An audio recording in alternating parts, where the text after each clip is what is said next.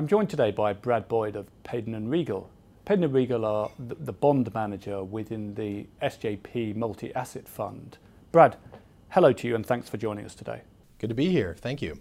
My first question is relates to market conditions so far in twenty sixteen. Obviously, we've seen a, a bounce back from the lows earlier in the year. How has this affected the portfolio? Well, the portfolio has improved in terms of its price. Uh, in, in March, we had a nice uh, recovery. Uh, markets were quite turbulent in January and February, and actually in two thousand fifteen we saw quite a bit of market turbulence. Uh, one of the benefits of our strategy is that it blends what we call opportunistic securities, those which are used for return generation, with what we call uh, defensive or stable securities, things like government bonds or high quality credit.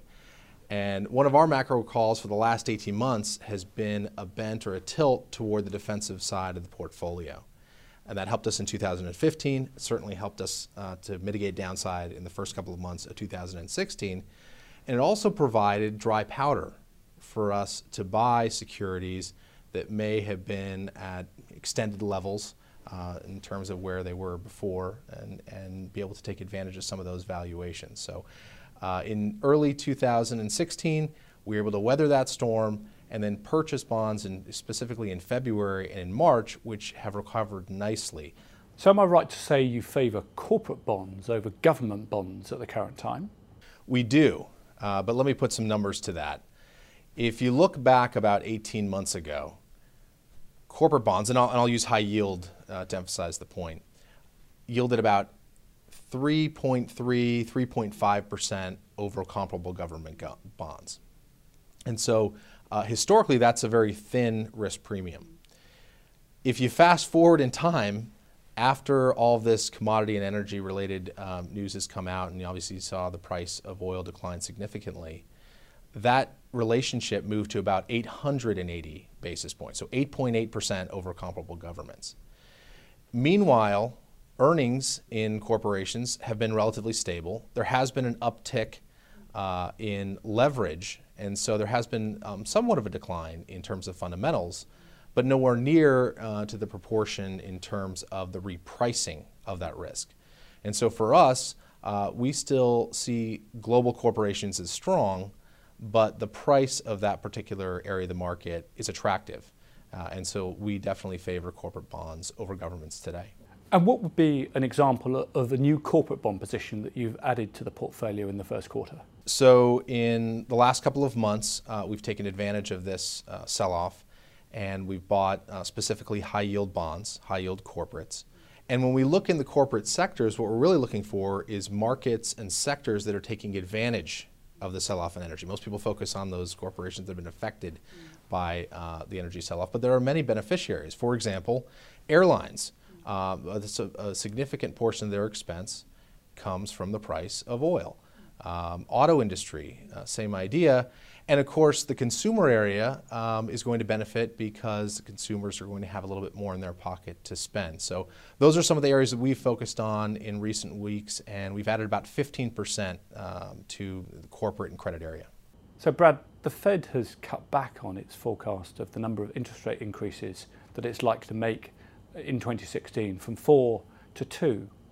Do you think that uh, more and more people are worried about uh, the sustainability of the economic recovery in the U S? The statement that the Fed actually used, which, which you're referring to, um, mentioned uh, the global impact of what's going on as opposed to specifically the U S. The Fed did ratchet down their call for interest rates from four to two, Uh, but they didn't change their view in terms of the U S market. What they said was that global economic and financial conditions pose risks uh, to what's happening in the U S. And as a house, we've maintained for quite some time that the Fed would raise rates, maybe not at the pace that the Fed projected, uh, but that they would raise rates um, you know, two times this year. That's still our call. If you look at data such as G D P, unemployment, inflation, those still remain on track in the U S, uh, but, I, but the Fed was recognizing that there could be risks and there could be some sort of spillover effect. So finally, could you help us understand how these sort of macro events influence your running of the portfolio on a day-to-day basis? Yes, our, our portfolio, one of the benefits of our portfolio is that it includes both a top-down view along with the bottom-up. And whenever you have macro events such as you know, the Fed changing their policy or their outlook uh, or other types of events globally, um, you have to be able to adjust for that uh, and reflect that in the portfolio. Even the best uh, fundamental picker uh, can get carried out in a, in a trade if there's something greater that's happening Uh, from the macro picture. And so uh, our top-down view, which comes from our investment policy committee, informs what we do in our portfolio uh, from broad-based thinking. Uh, one of those ideas today is that you know the Fed will raise rates, but it'll be at a measured pace. Um, so we have, uh, as I mentioned, kept our, our uh, interest rate duration low, uh, but we also believe as a house that corporations will remain strong, and uh, that uh, profitability will, will be um, sustained. And so that lends itself to our view that credit markets will continue to outperform. Uh, and so these all, all of these ideas, these themes are important uh, in terms of blending both a macro view uh, with those bottom-up picks that are in our fund. Brad, I'm afraid that's all we've got time for. Thank you very much for joining me today. Thank you. Any views and opinions expressed are solely those of the individuals and are subject to change. Where individual securities are mentioned, they do not necessarily represent a specific portfolio holding and do not constitute a recommendation to purchase or sell. Please be aware that past performance is not indicative of future performance. The value of an investment may fall as well as rise, and you may get back less than you invested. Returns on equities cannot be guaranteed.